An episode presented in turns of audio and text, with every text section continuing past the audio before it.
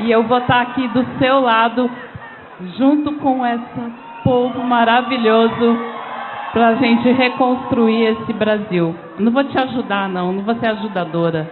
Eu vou estar do seu lado, junto, lutando para a gente dar de novo o Brasil da esperança que esse povo maravilhoso merece.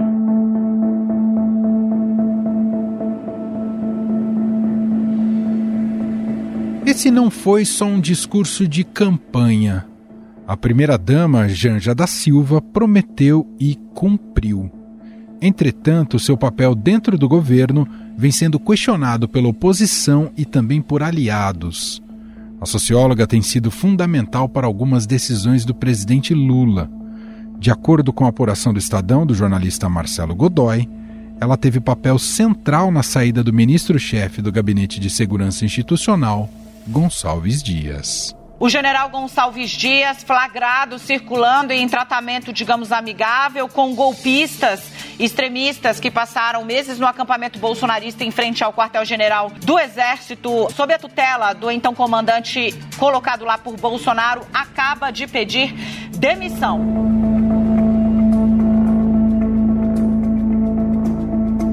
Ainda segundo o Estadão, Janja nutria uma antipatia pelo general desde a campanha de 2022. Recentemente, Janja causou polêmica ao debater uma proposta do ministro da Fazenda, Fernando Haddad, em taxar produtos importados de empresas chinesas como a Shen e a Shopee. Janja, que está na China ao lado do ministro da Fazenda, Fernando Haddad, interagiu com vários perfis no Twitter que reclamaram sobre a medida para defender a decisão. Janja comentou a publicação de um perfil afirmando: abre aspas, a taxação é para as empresas e não para o consumidor. Fecha aspas.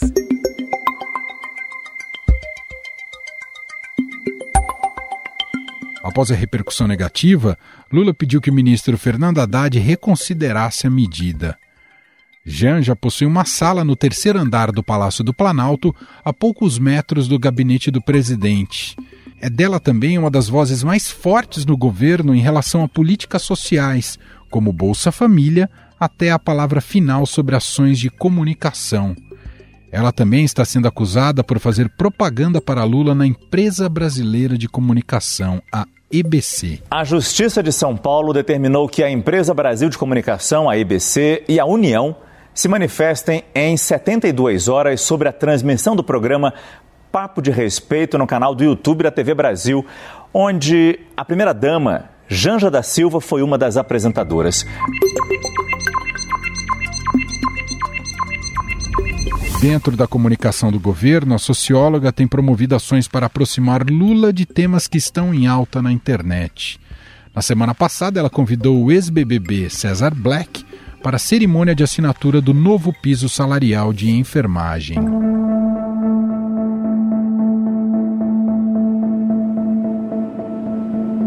No carnaval, peças publicitárias lançadas pelo governo tinham que passar pelo aval de Janja antes de serem divulgadas, atropelando o titular da comunicação social, Paulo Pimenta. Esse protagonismo da primeira-dama já era conhecido desde a campanha presidencial quando a mesma despachava com a equipe no Centro Cultural Banco do Brasil. O Festival do Futuro, a nossa intenção é começar assim que termine a posse é, oficial no Palácio do Planalto, a gente já começar com os shows nos dois palcos, palco Gal Costa e palco Elza Soares, ali na, na esplanada. A expectativa de um público de em torno de 300 mil pessoas para essa grande festa.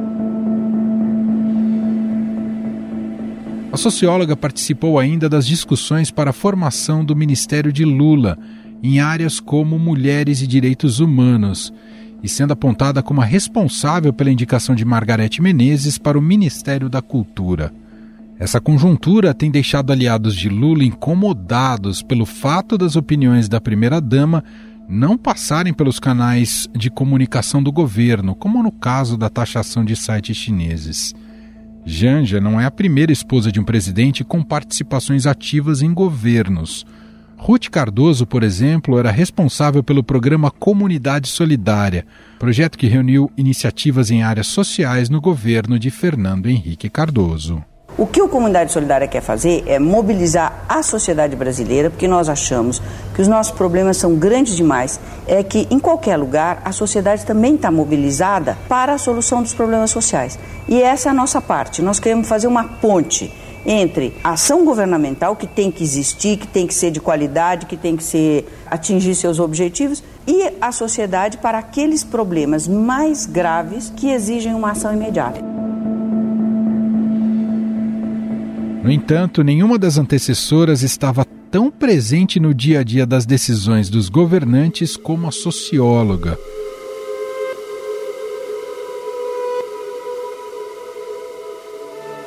Apesar da atuação das primeiras damas, o cargo não tem uma função formal prevista na Constituição Federal. Fora isso, Janja tem sido usada pela oposição como forma de criticar o governo. Após uma visita a uma loja de grife em Portugal, durante a ida de Lula ao país, parlamentares contrários ao presidente passaram a questionar o que eles chamam de mãe dos pobres. Além disso, a primeira-dama afirmou que tem sido o principal alvo de mentiras, ataque à honra e ameaça nas redes do governo Lula. A socióloga também foi alvo da oposição durante o carnaval, por não estar ao lado de Lula durante as tragédias causadas pela chuva no litoral norte de São Paulo. O presidente Luiz Inácio Lula da Silva visita nesta segunda-feira o litoral norte de São Paulo, que foi atingido por fortes chuvas no final de semana.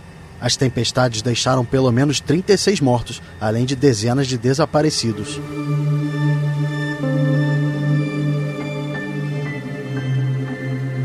Enquanto Lula suspendeu seu recesso por causa da fatalidade, Janja continuou na Bahia para o feriado de carnaval. A ação foi criticada por parlamentares da oposição. Afinal, qual o ruído que o protagonismo de Janja pode causar dentro do governo? Existe um vácuo de decisões no governo que tem sido ocupado por ela? Sobre o assunto, vamos conversar com a professora de Ciência Política da Universidade de Brasília, a UNB, Flávia Biroli. Olá, professora, seja muito bem-vinda. Muito obrigada. Prazer estar com vocês.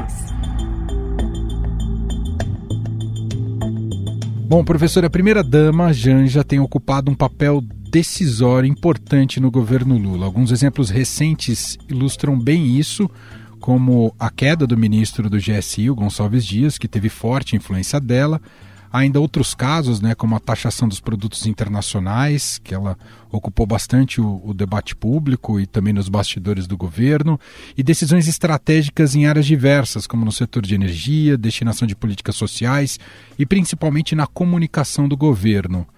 Inclusive, a apuração aqui do Estadão, do repórter Marcelo Godoy, mostra também que ela foi responsável pelo afastamento de antigos conselheiros e amigos de Lula do Palácio do Planalto se ela tem esse protagonismo é porque isso de alguma maneira foi legitimado junto ao presidente. Bom, professora, queria te ouvir como é que a senhora vê este espaço de poder conquistado por ela, atuando em várias frentes né, nas decisões, em decisões influentes aí no governo Lula. Acho importante a gente dar um passinho para trás e compreender a relevância que Janja teve em um processo muito difícil né, pelo qual passou o presidente Lula. Né? Então, ela é alguém que se tornou uma companheira em um processo de enfrentamento com uma situação muito adversa, né? Uma prisão e depois numa campanha eleitoral muito difícil. Então, Janja tem uma vivência política como alguém que é filiada ao Partido dos Trabalhadores, tem uma compreensão da política, não só como ativista, filiada ao partido, mas também como socióloga de formação, e se aproxima do presidente Lula e estabelece com ele uma relação de confiança recíproca em um período muito difícil e muito desafiador da vida dele, né? Então, eu acho importante a gente ter em mente que existe uma conquista ali de que ela faz parte, né, que é a eleição em 2022 nessas condições, que foram primeiro tão adversas e depois tão desafiadoras. Janja é uma atriz política, ela não é simplesmente a esposa do presidente Lula, né?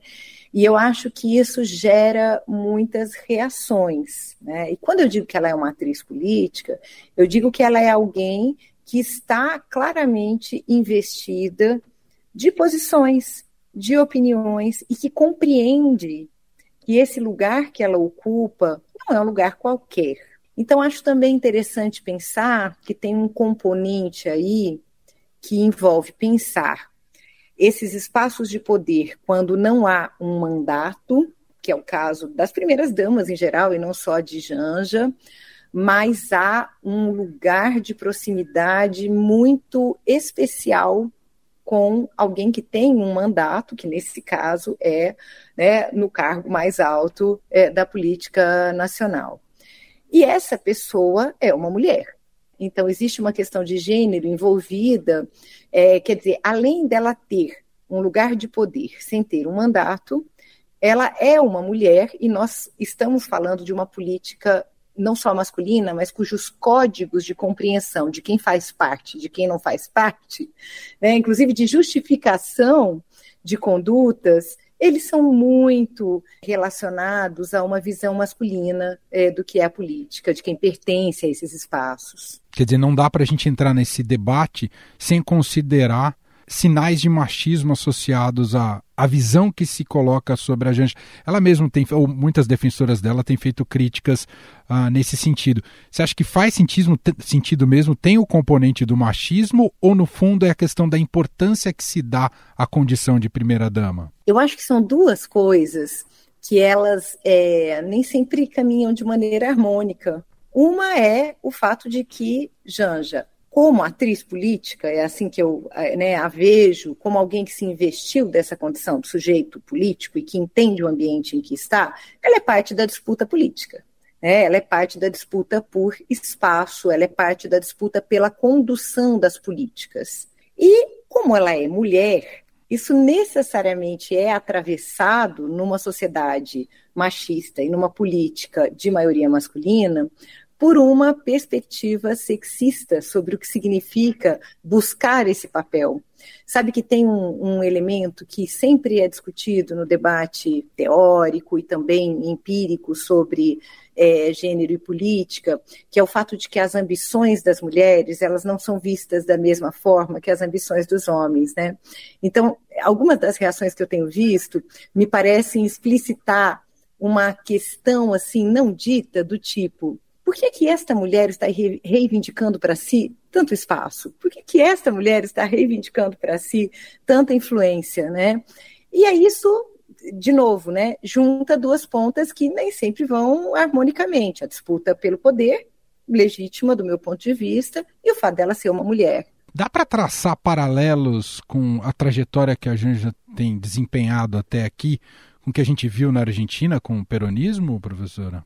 É interessante porque a gente na América Latina tem uma longa tradição né, de relevância de mulheres que têm o seu espaço, em princípio, associado a um homem político e a uma liderança do executivo. Né? Acho que isso é, é interessante de, de se observar. É, se você me permite, tem, tem uma, claro. uma questão aí que eu acho que é interessante a gente ter em mente, que é que as mulheres tiveram muita dificuldade na América Latina de fazer caminhos para os espaços político-institucionais semelhantes aos dos homens. Os partidos políticos até hoje são muito hostis às mulheres, né? E o Brasil é um caso disso. É, nós estamos, assim, até hoje na lanterninha da, dos índices de representação política feminina na América Latina.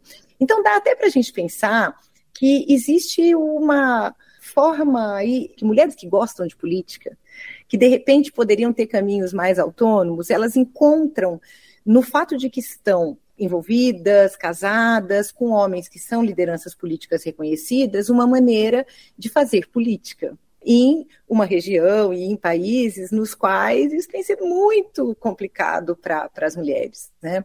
Então, acho que esse é um dado que a gente tem. A América Latina tem grandes mulheres né, que ocuparam o papel de primeiras damas e assim alçaram voo para a política.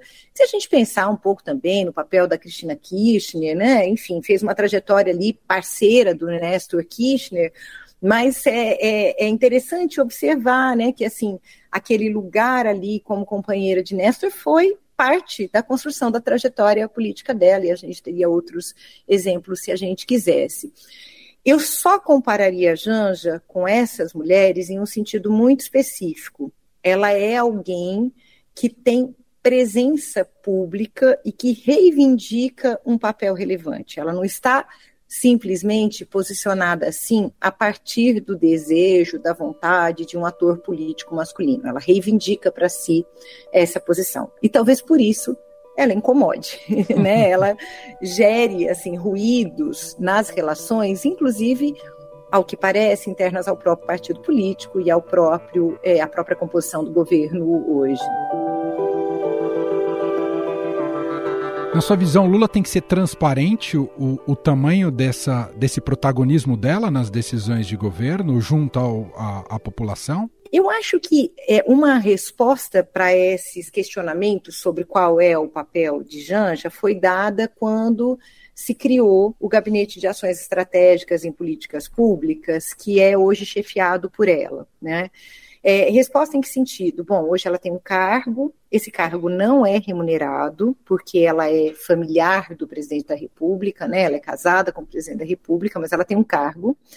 E isso é, justifica que ela tenha um gabinete né, no Palácio do Planalto, no mesmo andar em que fica a presidência da República, né, o gabinete é, em que despacha o presidente Lula, e também justifica algo que tem sido bastante dito, que é que ela transita entre ministérios, ela tem tido é, posições, talvez em alguma medida influência, sobre políticas públicas em diferentes assuntos. Então, o próprio nome que foi dado ao gabinete, né, então ações estratégicas em políticas públicas, ele não limita a ação de Janja, por exemplo, a uma agenda como a da igualdade de gênero, que é relevante para ela ou a uma agenda específica de políticas sociais, mesmo que não fosse assistencialista, né? Então, me parece que o presidente Lula já procurou responder com essa nomeação. Essa nomeação, é, eu não conheço os detalhes, mas eu acredito que ela tenha sido pensada como uma resposta ao público. Mas é claro que isso não significa que todas as conversas, todas as participações em reuniões sejam justificadas. Mas será que elas deveriam ser? eu, eu pergunto, porque olha, a gente tem coisa muito mais complicada na política, que aí sim deveria ser explicada, né? Que não é alguém que tem posições claras e que está ali aconselhando o presidente, mas sei lá, é alguém que está ali representando o interesse de uma empresa privada, como a gente viu tanto nesses últimos anos. Né? Então, não é disso que se trata aqui. Né? Aqui não há, do meu ponto de vista, uma usurpação de espaço público há um exercício de influência que é parte da política. Né? Uhum. E ela é visível no processo de campanha do presidente Lula. Acho muito difícil que alguém tenha votado no presidente Lula sem conhecer Janja. Né, assim, para dar um exemplo assim do, do de como né, é, a informação circula. Acho muito difícil que alguém tenha tido qualquer informação, imagem sobre a posse e não tenha visto Janja. Né? Então, para dar alguns exemplos, é, não é alguém que está ali numa missão que não tem visibilidade ou até, eu diria, accountability pública em termos é, simbólicos, de que agendas são caras à, à Janja, né, e como elas é, vêm a público na, na circulação que ela está tendo no governo. Agora, um ponto é, como em qualquer contexto em que há disputas políticas, é preciso azeitar as relações. Se, por exemplo, tensões com ministros passam a ser algo que se torna mais agudo por conta da atuação dela, como é, em qualquer atuação política de outros né, é, membros do governo, é preciso azeitar, é preciso compreender que efeitos estão sendo produzidos. Então, a gente pode, talvez, dividir a nossa análise em duas entradas. Uma é: é legítimo que Janja circule e que ela procure a partir das posições que tem e do compartilhamento da vida com o presidente Lula, exercer influência, do meu ponto de vista, é legítimo, não há nada de errado nisso, é, é visível num sentido público republicano.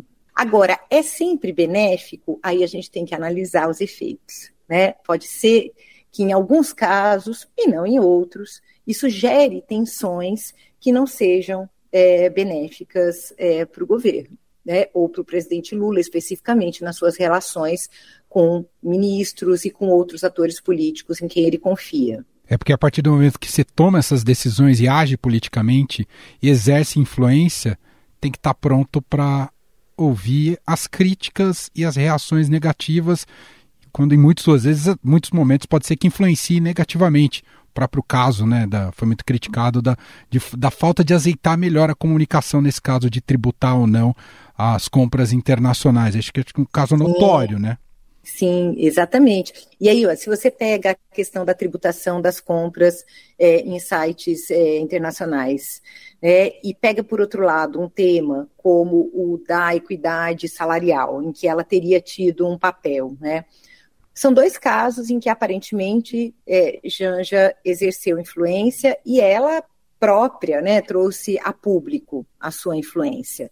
E eles tiveram efeitos muito distintos. Então, acho que isso exemplifica, quer dizer, não tem um problema em si no modo como ela tem atuado e circulado. Agora, se ela é uma atriz política, se ela é alguém que reivindica para si a condição do sujeito político, parte da responsabilidade de um sujeito político é lidar com as consequências das suas ações. Isso é, é, é, é tá na base né, do agir político. E a gente pode, inclusive, daí julgar os diferentes atores políticos pela consequência, né, ou pelas consequências das suas ações. E Janja vai certamente ser julgada é, dessa forma, mas ela vai ser julgada de diferentes lugares, né? Esse é um ponto, porque ela é muito visível. Ela é a primeira dama e ela é alguém com muita personalidade, então ela vai ser julgada. De dentro do governo, vai ter fogo amigo, ela vai ser julgada pela oposição ela vai ser julgada de alguma forma pelo modo como a visibilidade dela circula nos veículos de imprensa, né? E ela vai ser julgada pelos eleitores com vários filtros aí para a gente pensar em como a imagem dela chega aos eleitores, inclusive os filtros daquilo que a própria extrema-direita faz circular de maneira extremamente preconceituosa, já desde o período das eleições, né? E aí o gênero cruza tudo isso, né? Eu acho que é interessante, claro. a gente falou lá atrás sobre gênero, né? Cruza tudo. Não é que todas as pessoas que reagirão à Janja reagem conscientes de que estão sendo sexistas ou tem uma visão de que há um problema em uma mulher ocupando esse espaço, mas a gente pode pensar em que narrativas vão circulando e como elas são atravessadas né, por valores que evocam hierarquias de gênero e evocam muito essa ideia de, do não pertencimento das mulheres a espaços de poder, né? da não legitimidade do exercício de influência. E ela está enfrentando essas é, visões convencionais, eu acho que esse é um ponto interessante também da gente pensar, né? Como enfrentar visões convencionais sem tensionar é, as narrativas, sem tensionar certas relações, né? Então, nem sempre também as tensões, elas são um problema em si, né? Eu acho que a questão é lidar com as consequências de diferentes ações e observar em contextos específicos, né, que efeitos essa circulação, essa influência tem produzido. Talvez ainda seja cedo para dizer se ela será candidata ou não, mas ela já tem, digamos, atraído capital político para isso, não, professora?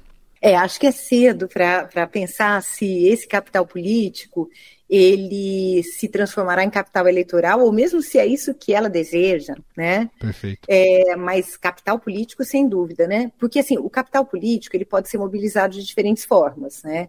Então, por exemplo, a gente pode dizer que a primeira-dama, Michele Bolsonaro, mobilizou capital que foi vantajoso para o presidente e candidato em 2022, Jair Bolsonaro, né?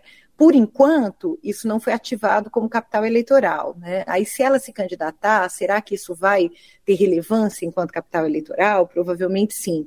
Eu veria de forma semelhante, embora sejam pessoas completamente distintas no modo como estão ocupando esses espaços, é, o papel é, de Janja hoje no que diz respeito ao que é que é adicionado à sua trajetória. Certamente ela tem capital político hoje já adicionado só a, a, visibilidade que ela tem, como eu dizia, quem votou em Lula conhece Janja. É, e ela assume uma identidade nesse momento que é muito interessante, de alinhamento com uma visão democrática, uma visão de gênero mais igualitária, uma visão mais aberta sobre diversidade, né?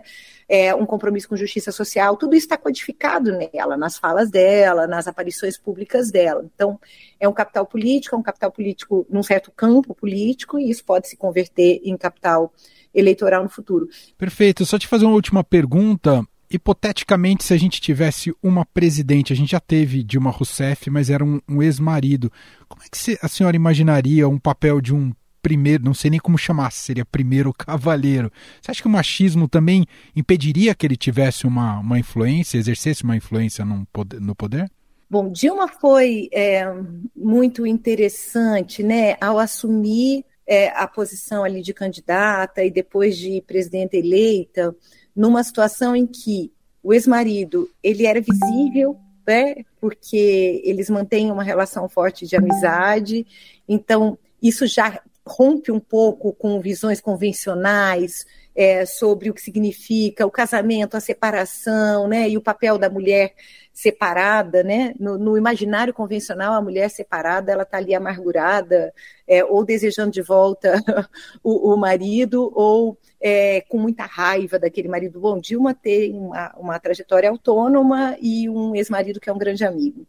E ela traz a filha, o genro, o neto para várias situações de visibilidade pública, né? Então é uma configuração das relações familiares e da presença da mulher na política que corresponde a mudanças sociais das últimas décadas. Eu trabalho com esses dados, é muito interessante, quer dizer, aquilo ali é uma espécie de janela para a gente ver as mudanças que aconteceram a partir da política. Mas a gente teve janela para ver também a resiliência de conformações mais tradicionais quando a gente, por exemplo, observou o tipo de visibilidade construída para Marcela Temer, no período Temer, né? para ter um contraponto. Uma mulher na presidência com um companheiro, um marido, provavelmente seria vista como alguém, como são vistas governadoras por aí, prefeitas, influenciada pelo marido. Então, talvez seja interessante que a reação hoje seja Lula é influenciado por Janja, né? Será que isso já não é, significa um certo deslocamento, né? Em vez dela ser vista como alguém que é dócil, né? ela é vista como alguém influente, afinal isso é o que é concedido aos homens quando eles é que são os companheiros das mulheres na política, né? Acho que uma mulher que fosse presidenta da República tendo um companheiro, um marido com ela, provavelmente é, seria vista com uma certa reticência quanto ao papel que esse marido exerceria nas decisões dela. Ouvimos aqui Flávia Biroli, professora de Ciência Política da UNB. Professora, muito obrigado pela conversa e até uma próxima. Eu é que agradeço. Até a próxima. Estadão Notícias.